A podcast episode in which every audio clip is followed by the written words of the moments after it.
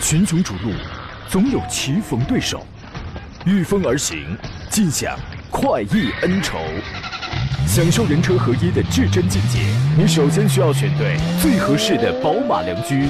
精彩汽车生活从这里开始。买车意见领袖，权威专家团队聚会团购买车，专业评测试驾，主持人杨洋为你客观权威解析。这里是 Up Radio 购车联盟。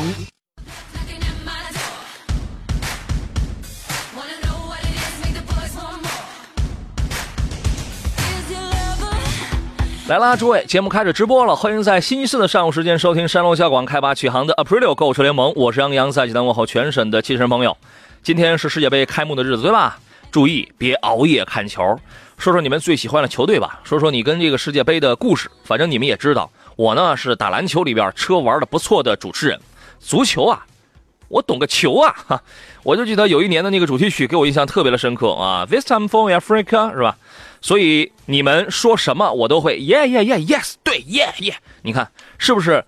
很久没怎么遇到过贴合度、赞同度这么高的主持人了啊！你们随便说就好了，好吧？呃，要注意合理作息，别熬夜，别影响正常工作。遇到开心的或者不开心的，比如说你的球队晋级了啊，你的球队出现小失误了，欢迎跟我来分享，我保证会装出一副我很懂足球的样子。就是啊，哎呀，太棒了，太碎了啊！十一点到十二点这一个小时，欢迎跟我们专业来研究、来探讨一下选车、买车的问题。想真实知道什么样的车是适合你的，这个车怎么样啊？欢迎跟我们来聊一聊。直播间电话是零五三幺八二九二六零六零八二九二七零七零。我们还有几种网络互动方式，请关注我的新浪微博。节目上、节目以外的时间都可以跟我们来进行交流。山东交广杨洋侃车，木字旁，提手旁。看大山了看车友群的朋友，我就不再寒暄了，来的已经特别的早了啊。呃，微信公众号请关注山东交通广播以及杨洋侃车，直接现在给我留言就可以了。今天做场宾呢，他很懂球啊，来自北京戴通汽车科技的总监阿曼多马拉多茂啊，这我得怎么称呼呀？这我得叫阿曼多先生还是叫马工啊？这是马工啊，你好，这听上去这这个也没什么新人物啊，听上去还是还是像何大官人的声音啊，这是。哎呀，这个阿曼多先生，你有喜欢的球星吗？啊，足球的话，我说实在不是很专业，然后也不是很着迷，但是有几个球星还是耳熟能详的，比如，比如说 C 罗呀，嗯，比如说梅西呀，嗯，啊，等等这些个球星还是很，我还是比较关注他的，是吧？这个现在光叫罗纳尔多这个名字的话，是不是就得有好几个？你看，没错，罗纳尔多，我不懂足球啊，好几个，对吧？我不懂足球，我都知道，是不是有？罗纳尔多迪尼奥啊，哎，是叫这个名字吗？嗯，小罗，小罗，小罗啊，C 罗啊，大罗，小罗，C 罗，啊，是吧？你看，我不懂足球，我都知道。你这这天天我听你们说啊，我这耳熟能详，耳熟能详。哎，最近我特别找出了那个马拉多纳的之前的视频剪辑，他有一个短视频，我看哇，太帅了，你知道吗？不愧是外星人。马拉多纳确实是一代球王，很厉害。哦，真的，闪转腾挪啊，视惯性如无物啊，太帅了，这个。特别帅，哎呀，我我都后悔。你说打小为什么就只喜欢打篮球这这一个爱好？为什么就没抽空再培养一个？你知道吗？你还记得那一年吗？两个大水池子，啊，保罗先生哪边舒服往哪头跳。今年好像没这样的噱头了，是吧？没有啊，要不我弄两个浴缸，咱俩试试。咱俩试试。你代表哎，刚才我上节目之前我还问他们，我说哪几个队伍比较强？他们说法国队、德国队。阿根廷，还有一个什么队？巴西队。他们说这四个队伍都老强了。西班牙对。哦，是吗？啊，斗牛士这个这也很厉害。你们有喜欢的球队吗？你们有这个自己独特的故事吗？欢迎跟我们来进行分享。我觉得最近这段时间别聊车了，没什么意思，我们就聊聊运动，好好不好？运动能给人带来快乐，带来激情，带来毅力，带来合作。但是呢，还是要呼吁，请合理看球，文明看球，请注意休息。因为我发现呢，好像这个。世界杯的球赛应该都是在晚上吧？对，是吧？别熬夜啊，千万别熬夜。莫言说话说，我呢从识字儿，从懂事儿，我就很喜欢德国队。每届世界杯我都支支，我都支持德国队。你想支持中国队，可能也没有。成绩很稳定，不高也不低。今年我预计德国依旧是夺冠啊，很好。有人说杨洋，你可算是来了，麻烦问一下两个车啊，这个甭着急，咱们待会儿咱们再说好不好？你不是喜欢这个德国队吗？跟大家说一个消息啊，刚刚二零一八年度的国际最佳发动机这个名单刚刚公布了，其中德系车就包揽了五个席位啊！这是二零一八年国际发动机评选正式出炉，获奖有九款发动机，当中其中有五款是德系发动机，两款是来自于意大利，另外一款是法国。最特别的还包括一款美系的电动机。这个国际年度最佳发动机评选啊，跟各位说一下，它不它不同于那个沃德全球十佳发动机那个。呃，What's Auto World 那个不是，它都是两本刊物、两本杂志办的。但是人家这个呢，它叫做 Engine Technology International，是他来办的。今年是第二十届了，评审团是全球的七十位评委组成，权威性跟专业性据说在业内是首屈一指的。何老师，什么时候咱俩也办一刊物啊？可以啊，咱俩叫，要么要么你张家口冠名，张家口年度国际最佳发动机，要么我济南港沟。冠名，哈，行吧，咱们看看都有什么车，都有什么发动机吧。法拉利的 3.9T 双涡 V8 发动机啊，这个呢，比如说搭载在488 GTB、488 Spider 上，保时捷 3.0T 的双涡水平对置六缸发动机，哎，这个是比较常见的，对吧？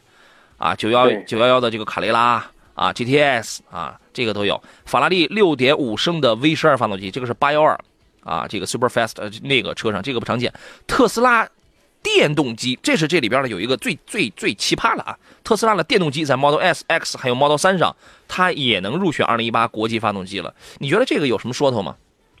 呃，首先来讲，我们看到现在的话呢，各大车企都在集中精力在去研发，呃，新能源车电动车型啊。所以电动车型的电电动机这块来讲的话，它是当下啊比较这个走在主流的。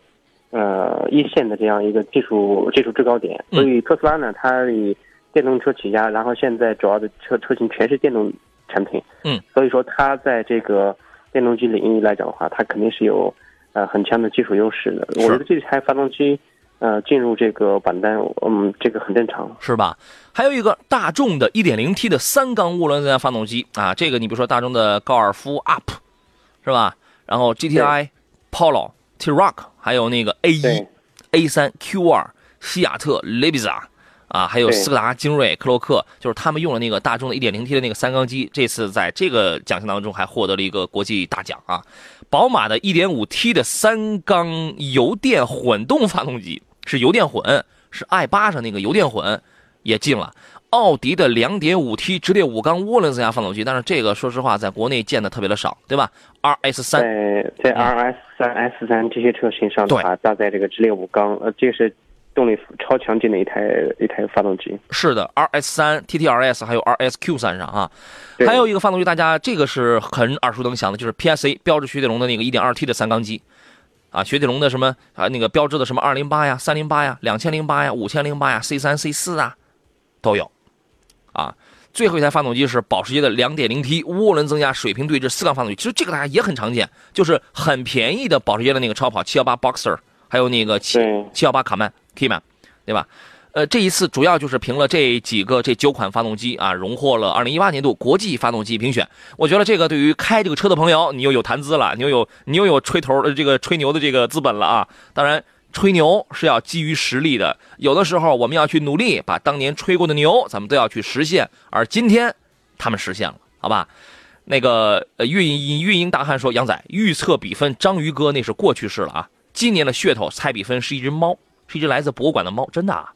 耶耶耶！你说的对，太棒了！你看。”我始终贯彻我一开始的我的这个我的这个观点啊。我们进广告好了，对，我们我们继续回到 节目当中来。有朋友说，有请在足球界里篮球打得好，在篮球界里主持人当得好的二十四号球员杨洋。那个何工啊，人家有听众，人家指出了你非常严重的一个错误，人家人家就说啊，外星人是罗是罗纳尔多，不是马拉多纳，马拉多纳是上帝之手。你看。你刚才讲外星人是马拉多纳吧？外星人是是这个罗纳尔多。你先你先别说，你刚才你说了就是外星人是马拉多纳的。没没没没。有有有有，不信咱们可以听录音的啊！这录音我可以伪我我可以伪造的，我跟你讲。哎呀，真好。呃，纯羊毛说，历年以来在世界杯上击败中国队的只有三个球队：巴西、土耳其、哥斯达黎加。真的吗？说中国的实力还是很强的 啊！这我这我是相信的。其余球队是输球无数的。耶耶耶！你们说的对啊。这个凡是你们在说世界杯的时候吧，我就判断你们说的过不过分。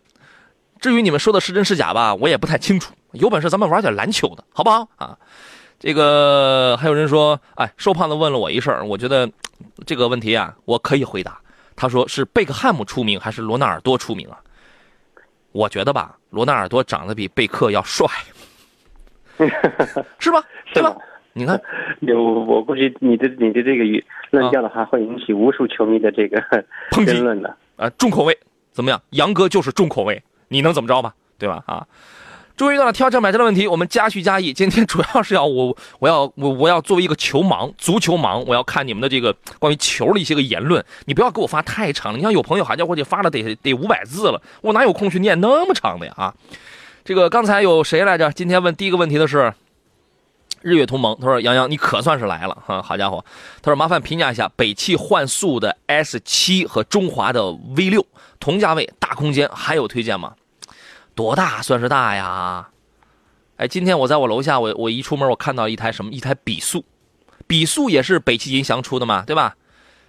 那个那个块头也很大，哎，但是真要把幻速的 S 七和中华 V 六放在一块来比较的话。”那个何工，你的选择会是什么？你你的分析是？呃，这两台车之间来比的话，首先，呃，两台车现在目前市场的这个热度都比较小。嗯，我不太确定这个车友是从哪看到这两台车。呃，可能在当地是不是有这个，有这个呃，有这个四 S 店？那肯定有。另外呢，另外呢，是不是在这个，呃，是不是在这个呃，是亲自去试驾的这两台车？嗯。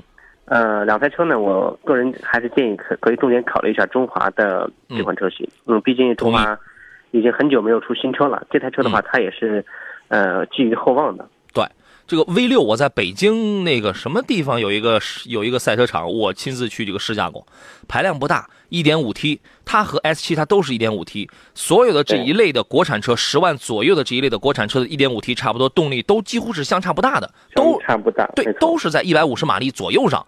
所以说，你说谁提速比谁快呢？这个完全取决于发动机跟变速箱的一个匹配，一个动力传递的效能，看看有没有在传递过程当中有所损失。事实证明呢，V 六的这个传递还是不错的，真的，这跑了还这个还是还是还是挺快。你要相信中华吸收了宝马的一些东西，你要相信。这两个品牌当中，谁相对更主流？是中华，对吧？更正规，更有品质，更主流。一味你不能一味的图大，你买一个车，你要一味图大的话，你去买一公交车吧，好吧？你买一公交车行了，那 对吧？你北汽幻速这个，在我承认在某些地方也是有 4S 店的，但是呢，它它的无论是售后还是精致程度，这个精致程度能反映在日后你用车的时候，就是你车的整体的品质感上。对吧？这个距离 V 六还真的有很大的差距的，你连比都不用比，你就你就选这个就好了。多大这个才算大？V 六做不开你啊，对吧？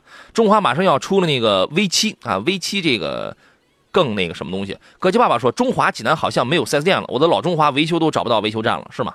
但是但是但是说实话，这个这个啊，北汽我知道济南是有 4S 店的，但是你放眼这个全国的话，这个连比都不用比，中华这个牌子这个确实要比北汽要。要硬要硬太多了啊！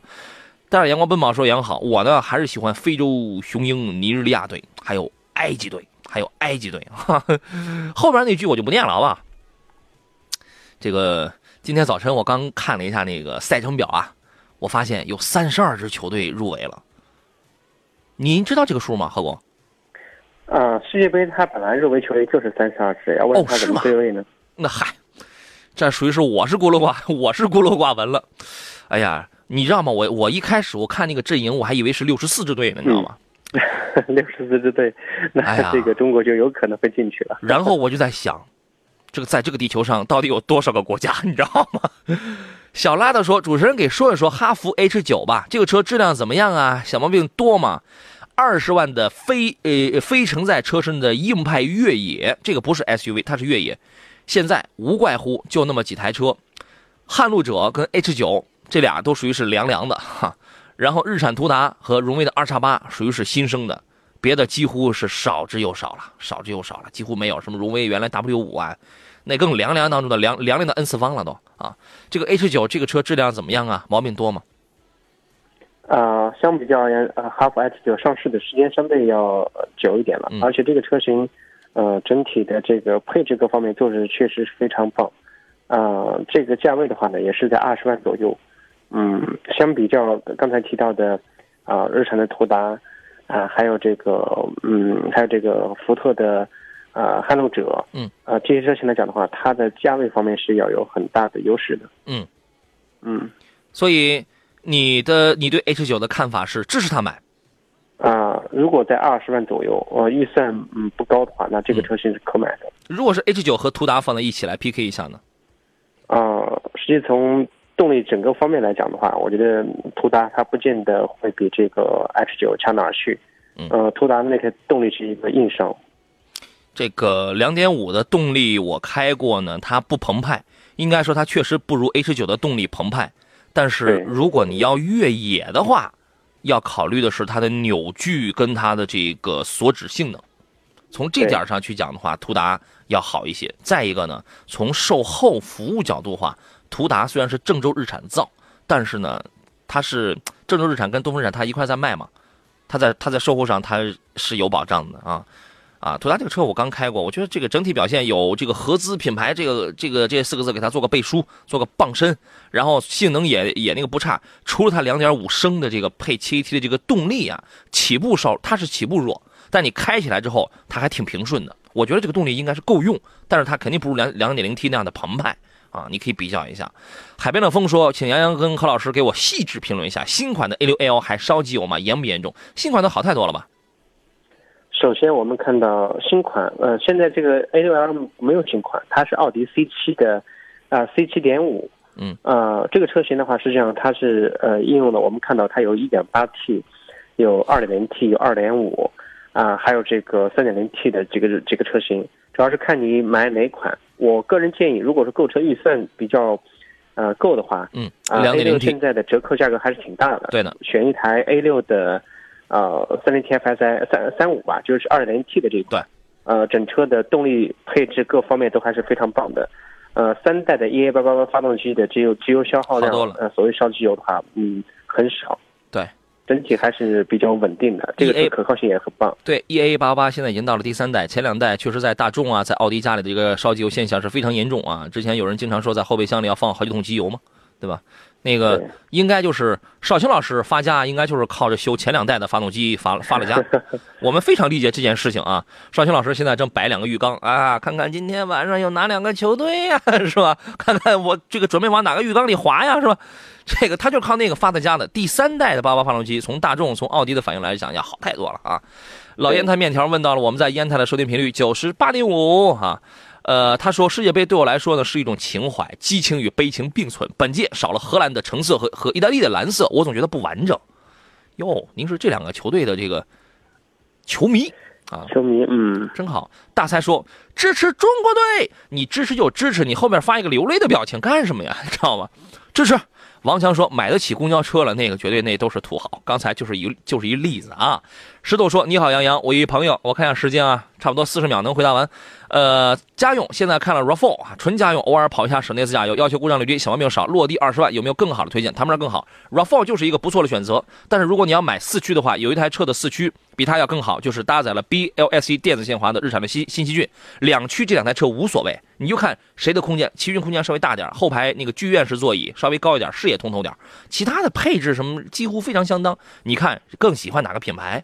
更喜欢谁的款、谁的型、谁的配置，你买谁没什么差别。日产跟丰田一样耐用，没什么差别。但是你如果想买四驱的话，RAV4 跟奇骏，你就去买奇，你去买奇骏，那个电子限滑的那个四驱的反应确实要更快啊。其他的就是像是科迪亚克这样的涡轮增压车型了啊。我们先进广告。群雄逐鹿，总有棋逢对手，御风而行，尽享快意恩仇。享受人车合一的至臻境界，你首先需要选对最合适的宝马良驹。精彩汽车生活从这里开始。买车意见领袖，权威专家团队聚会团购买车，专业评测试驾，主持人杨洋为你客观权威解析。这里是 Up Radio 购车联盟。来喽，诸位，我们继续回到节目中。这里为您正在上演的是周四上午的山东小广 Aprilio 购车联盟，我是杨洋。这个天天一年三百六十三百六十五天，我们都在这个专业的帮你去买车，帮你解答一些车的问题，对吧？什么时候咱们能不聊车就单聊一球啊？你说今天在这个节目当中，我没有发现啊，瞬间涌现出这么多的这个足球迷来，你们平时都默默无闻的，哎呀，可恨！我是一个不懂足球的胖子啊，这个以后选拔这个这一类的充满激情四射的这一类节目的主持人的时候，一定要既懂车，还懂球。你光懂一种球还不行，从溜溜球到铅球到足球，铁娘们三项运三项运动你得全得给弄齐了，你这样才能更有服务，更有贴近听众们得多乐呵呀，你知道吗？你说今天我但凡我跟我们线上的何荣茂先生，我们俩要是有一个懂足球的，哎呀，得跟你们得聊成什么样呀？何工啊，嗯，没错，你说呢？是吧？这刚才谁还问了我一问题来着？你看，这个尼古拉阿廖沙说，巴萨球员真悲催呀！进了西班牙国家队，队友是死敌皇马。第一场比赛对手葡萄牙，头牌是 C 罗，也是皇马的。教练马上要执教皇马，新任教练还是皇马的，是吧？你，哎，这个我要把这一段我要背过，你知道吗？将来，因为我虽然不懂啊，但我听上去你很懂。将来我跟我朋友，我圈那朋友，他们要讨论足球的时候，我一拍桌子，哎，来，我们聊聊这个巴萨，是吧？你看，哎呦，他们会哇，杨老师真是涉猎很广泛哎，你说？哎呀，你看我这个心胸，谢谢你们 啊！你们要是有什么球的这个观点，你们可以继续来分享。我今天一开始我我就讲了嘛，我不懂足球嘛，所以你们无论说什么，我都是 yes yes 嘛，对吧？给你们一吐为快的机会嘛。但我们懂车嘛？你们要是对车有一些观点，想买什么车了，自己考虑不清楚，跟我们也可以来聊嘛。直播间联络电话是零五三幺八二九二六零六零八二九二七零七零啊。另外呢，我们三种网络互动方式，您可以找到我的新浪微博，关注微信公众号山东交通广播以及杨洋侃车，都是在公众号里面搜索，直接留言就可以了啊。发了发牢骚了，你就不要发牢骚嘛，你的牢骚我也我也不会念的啊。修一生啊，问的问题是大众途观 L 的，哎，他一说这个，我突然想起刚才有谁问了一个。波澜壮阔啊！上个时段、上个时间段问的，请问迈腾的 1.8T 的动力够用吗？一百一百八十匹的那个是吧？现在买性价比高吗？不如帕萨特高。听说迈腾要出 2.0T 的低功率版了，这个不是它不是第一个尝鲜的呀。大众家里就用186匹的那个 2.0T 的低功取代一一点八 T 的那个180匹的那个马力，已经在途在途观 L 啊，在柯迪亚克上已经都已经早就实现了，这个很正常的，对吧？你觉得 1.8T 的迈腾动力够用吗？现在买新这个性价比高吗？啊，目前来讲，我们看到这个迈腾，呃，它的这个优惠幅度也还是可以的。嗯，1.8T 家用，嗯，是够了。啊，然后呢，同价位区间的话，就刚才提到的柯迪亚克也好，还是途观 L 也好，啊，当然那些车他们在呃去年的话就已经采用了 2.0T 低功版的这个发动机。是当然，迈腾的话很快也会迎来一个中期的一个小改款。嗯。啊，小改款的话呢，呃，我们一看到它是会对外观做一些这个调整，嗯，具体在呃动力方面、内饰方面有没有细细致的这个调调整的话，嗯，那还没有看到相关的具体具体资料。我觉得应该应该不会有大的调整，也就是把这个发动机型号来给取代一下。呃，有这个可能性。对，应该会是这样。就是现在买性价比高嘛，你如果喜欢这个四四条杠的这个。超大队长的话，应该应该是可以的。这个车也是非常经典的，对吧？但是讲性价比的话，它呃三兄弟里边速派的性性价比这是最高的，斯柯达速派，其次是帕萨特。帕萨帕萨特，你比如说，我记得前两天节目当中有朋友问的是领先版的那个迈腾和御尊版的帕萨特，都是一点八 T 的，买谁性价比高？毫无疑问啊，ladies and 乡亲们，一定是帕萨特的御尊版啊，价格更便宜，配置要高了，而且都是实用的配置啊。配置要高了很多东西啊，但是实际上是这样的，这两台车的话，你要是放到一起去开一下、用一下的话，它其实，呃，差别还是蛮大的。因为你到迈腾里面，你你体验到的这种你的感觉感觉和帕萨特的呃车内的感觉是不一样的。因为帕萨特这个车型外观确实有点太老了，嗯，虽然它我明白你的意思高一点，对啊，但是内饰配置方方面的话，它要比迈腾要。要差一个层次，呃，是配置上实际上是迈腾比帕萨特要差。你你您您所讲的那个是做工，是一些细节的东西方面，包括这个工艺的材料，就整体整体配置方面的话，啊，它的这个呃风格还是迈腾还是要更好一点。帕萨特主要是呃车型比较老，因为它沿用了上代呃新帕就新帕萨特的这个外观，包括呃内饰方面变个布局嗯变化不大，但它的。呃，硬配置，嗯，还是挺多的。比如说，嗯，啊，连那个迈腾上有的这个像迈迈腾上的没有的没有松蜡灯啊啊，还有一些什么其他的配置，在帕萨特上都有的。对，呃，我们再梳理一下，就是配置上帕萨特要要更好一些，在那个预算版上价格便宜，配置要更好。做工这个事儿，我们几年前我我们第一次说这个事儿，大概已经是几年前，我们就已经说过了。细节处理的做工上，迈腾要好。比如说，你打开它那个扶手盒，你会发现，哎呦，那里边该用绒布包裹的是吧？都它这个那个，你一拉车门那个铰链，哎呦，你就会发现细节上迈腾做的确实要细一点点，啊，这是细节做工。另外一些是硬件配置啊，这个明明明白白了给告知给各位，因为那个细节这事儿，其实我们几年前咱们就已经早都说过去了啊。我们来听听热线上朋友的问题吧，我们来听青岛孙先生他的买车提问是什么啊？你好，孙先生，呃，你好，杨洋。你好，喜欢足球吗？那个买个那个七座 SUV，啊，去去去试驾了那个发现跟那个 Q 七，嗯，不知道怎么选了。哦，发呃发现四啊，还是发现几啊？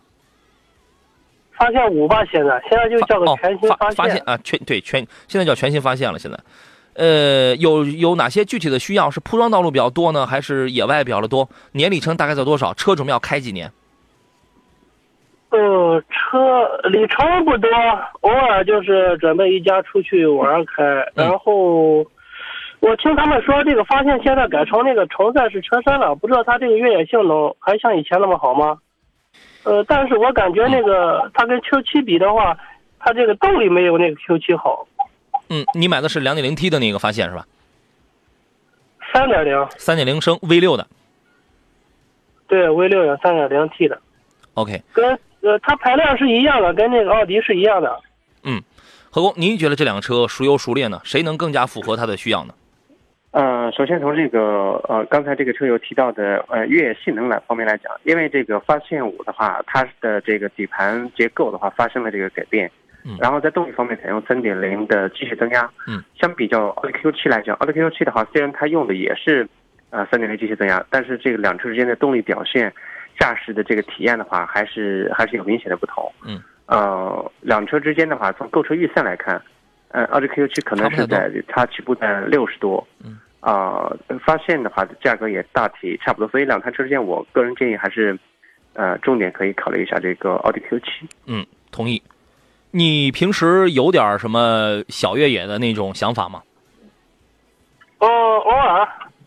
如果有的话呢，如果有的话呢，你看 Q 七的这个中央差速锁，它是托森，它是托托森式的这个中央差速锁，Qual Quattro 对吧？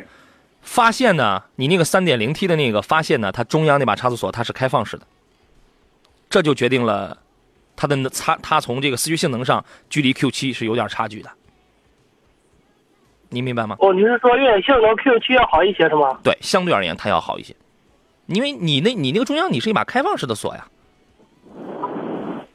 哦，这样，但是它那个后座第三排座，我感觉空间太小了，那 Q 七的小没有是。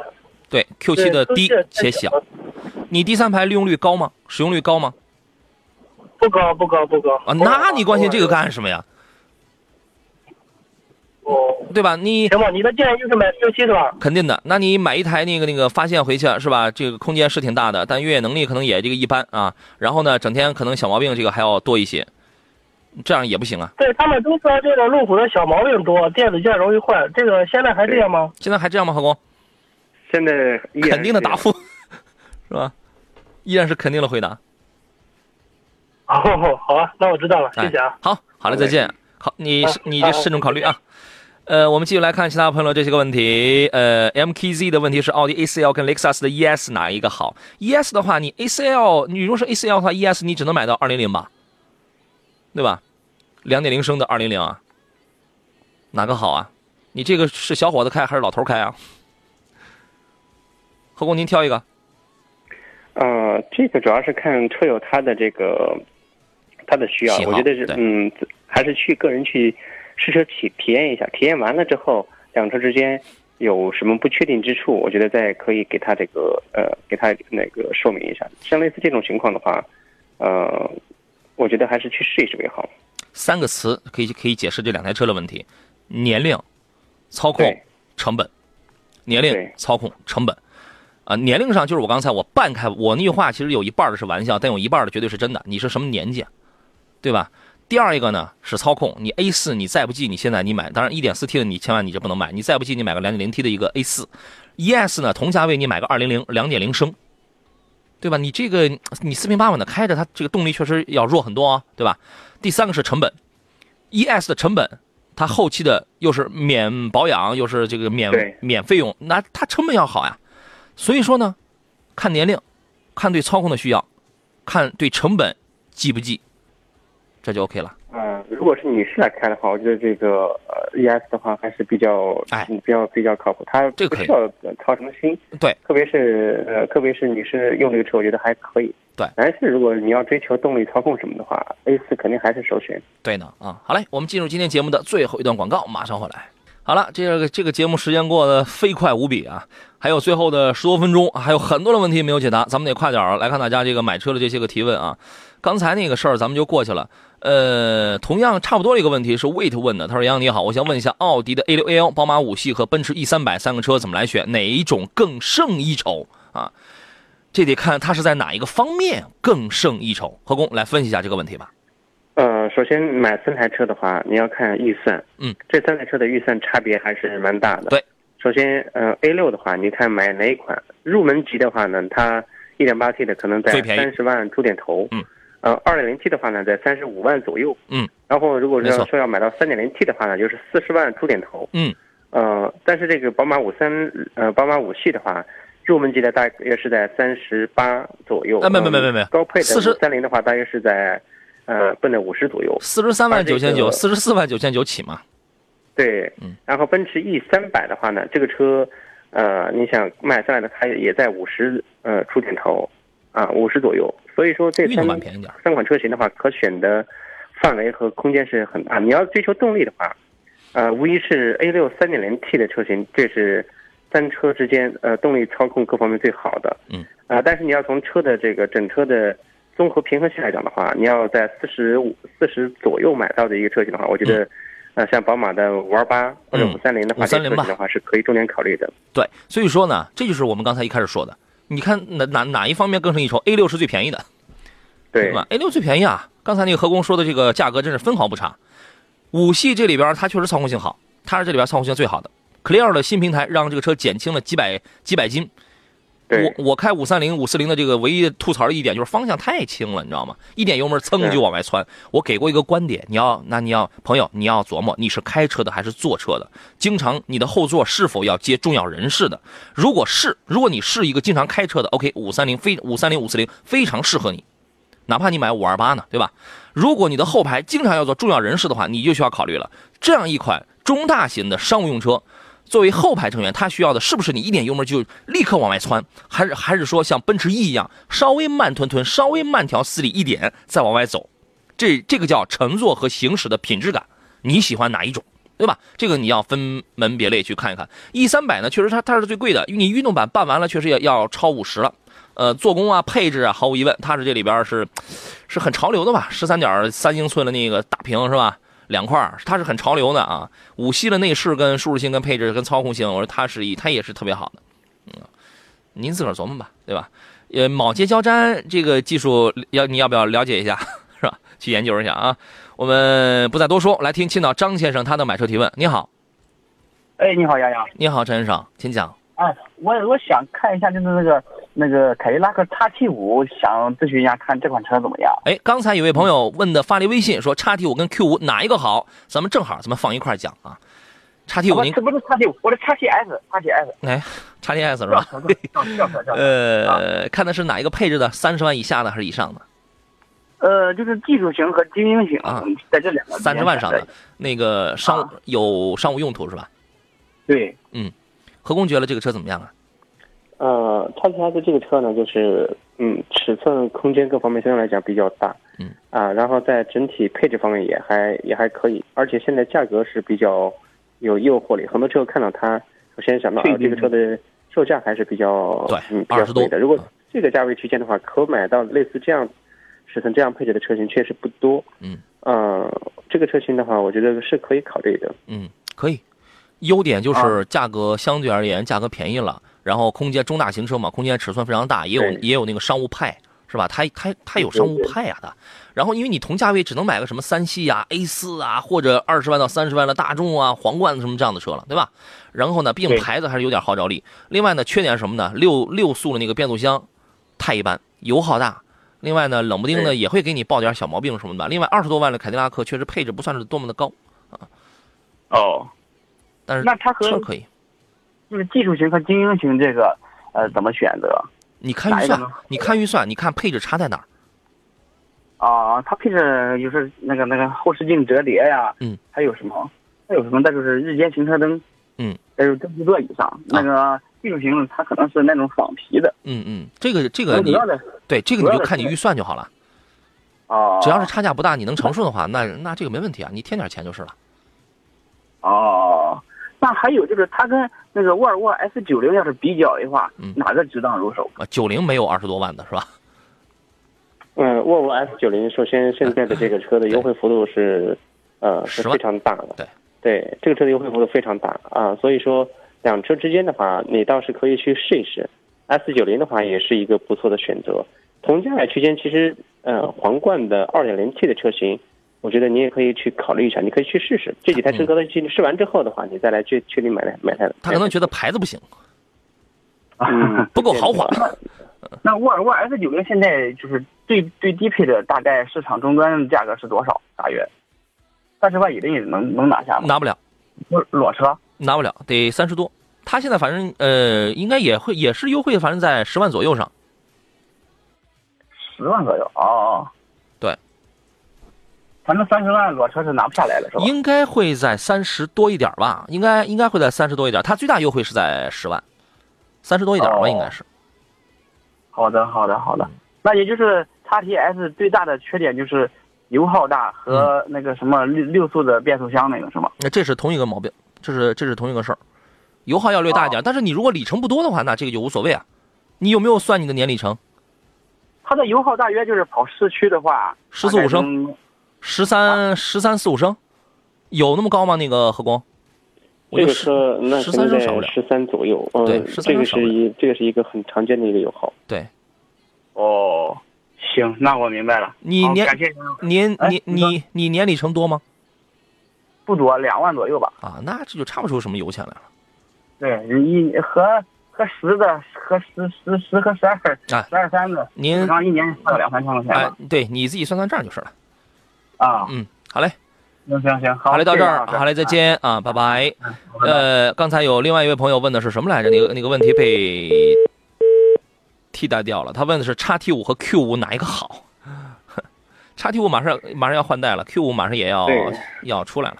首先也还是要看预算的，因为叉 T 五的话，它有二五 T 和二八 T，二五 T 是两驱，二八 T 呢它有四驱。嗯、奥迪 Q 五入门版的话，它就都是它全系四驱。嗯。呃，目前来讲，奥迪 Q 五的话，由于它呃即将迎来它的全新的 Q 五 L 新款车型，所以说现款车型的优惠的话，到了历史上历史的最呃这个最大一个区间，嗯，三十五左右的话就能买到那个相应的车型。其实嗯这个价位区间的话，我觉得买 Q 五是比较划算的。买现款的对现款的 Q 五三十五左右是比较划算的。嗯反正就是现款的 Q 五保有量很大，车中规中矩，但是对满大街都有。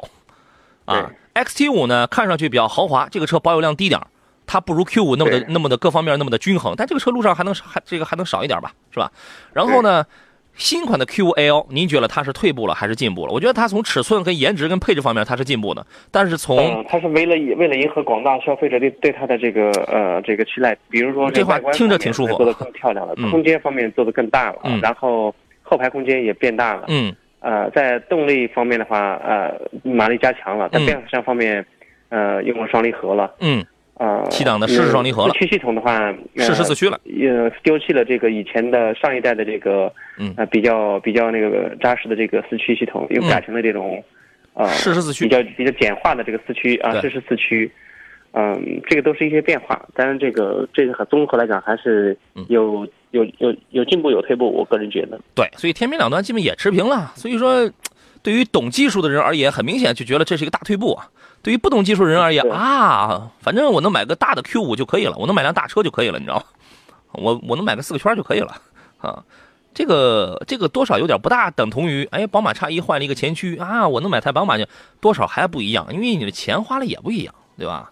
对，这个观海听到说，你你不要刷屏，你的问题我看到了啊。两点零 T 的柯迪亚克和两点五的奇骏，家用选哪个会好？请帮忙分析一下。六年内不换车啊？那两车算成本算驾驶感受吧买柯迪亚克就行了。嗯你这个事儿你就关心两个点，保值率两者不会相差太大，奇骏能好点，但是它不会相差太大，因为你六年以内，你你六年以内你你不会换车，六年以外它它都一样了，对吧？对，驾驶感受不一样，两点五的奇骏以平顺为主，整体很平顺对。两两点零 T 的柯迪亚克推背感很好，成本不一样，奇骏使使用成本要更便宜，柯迪亚克使用成本要贵一些。根据你的年里程，多少公里保养一回，您自个儿去算算成本啊。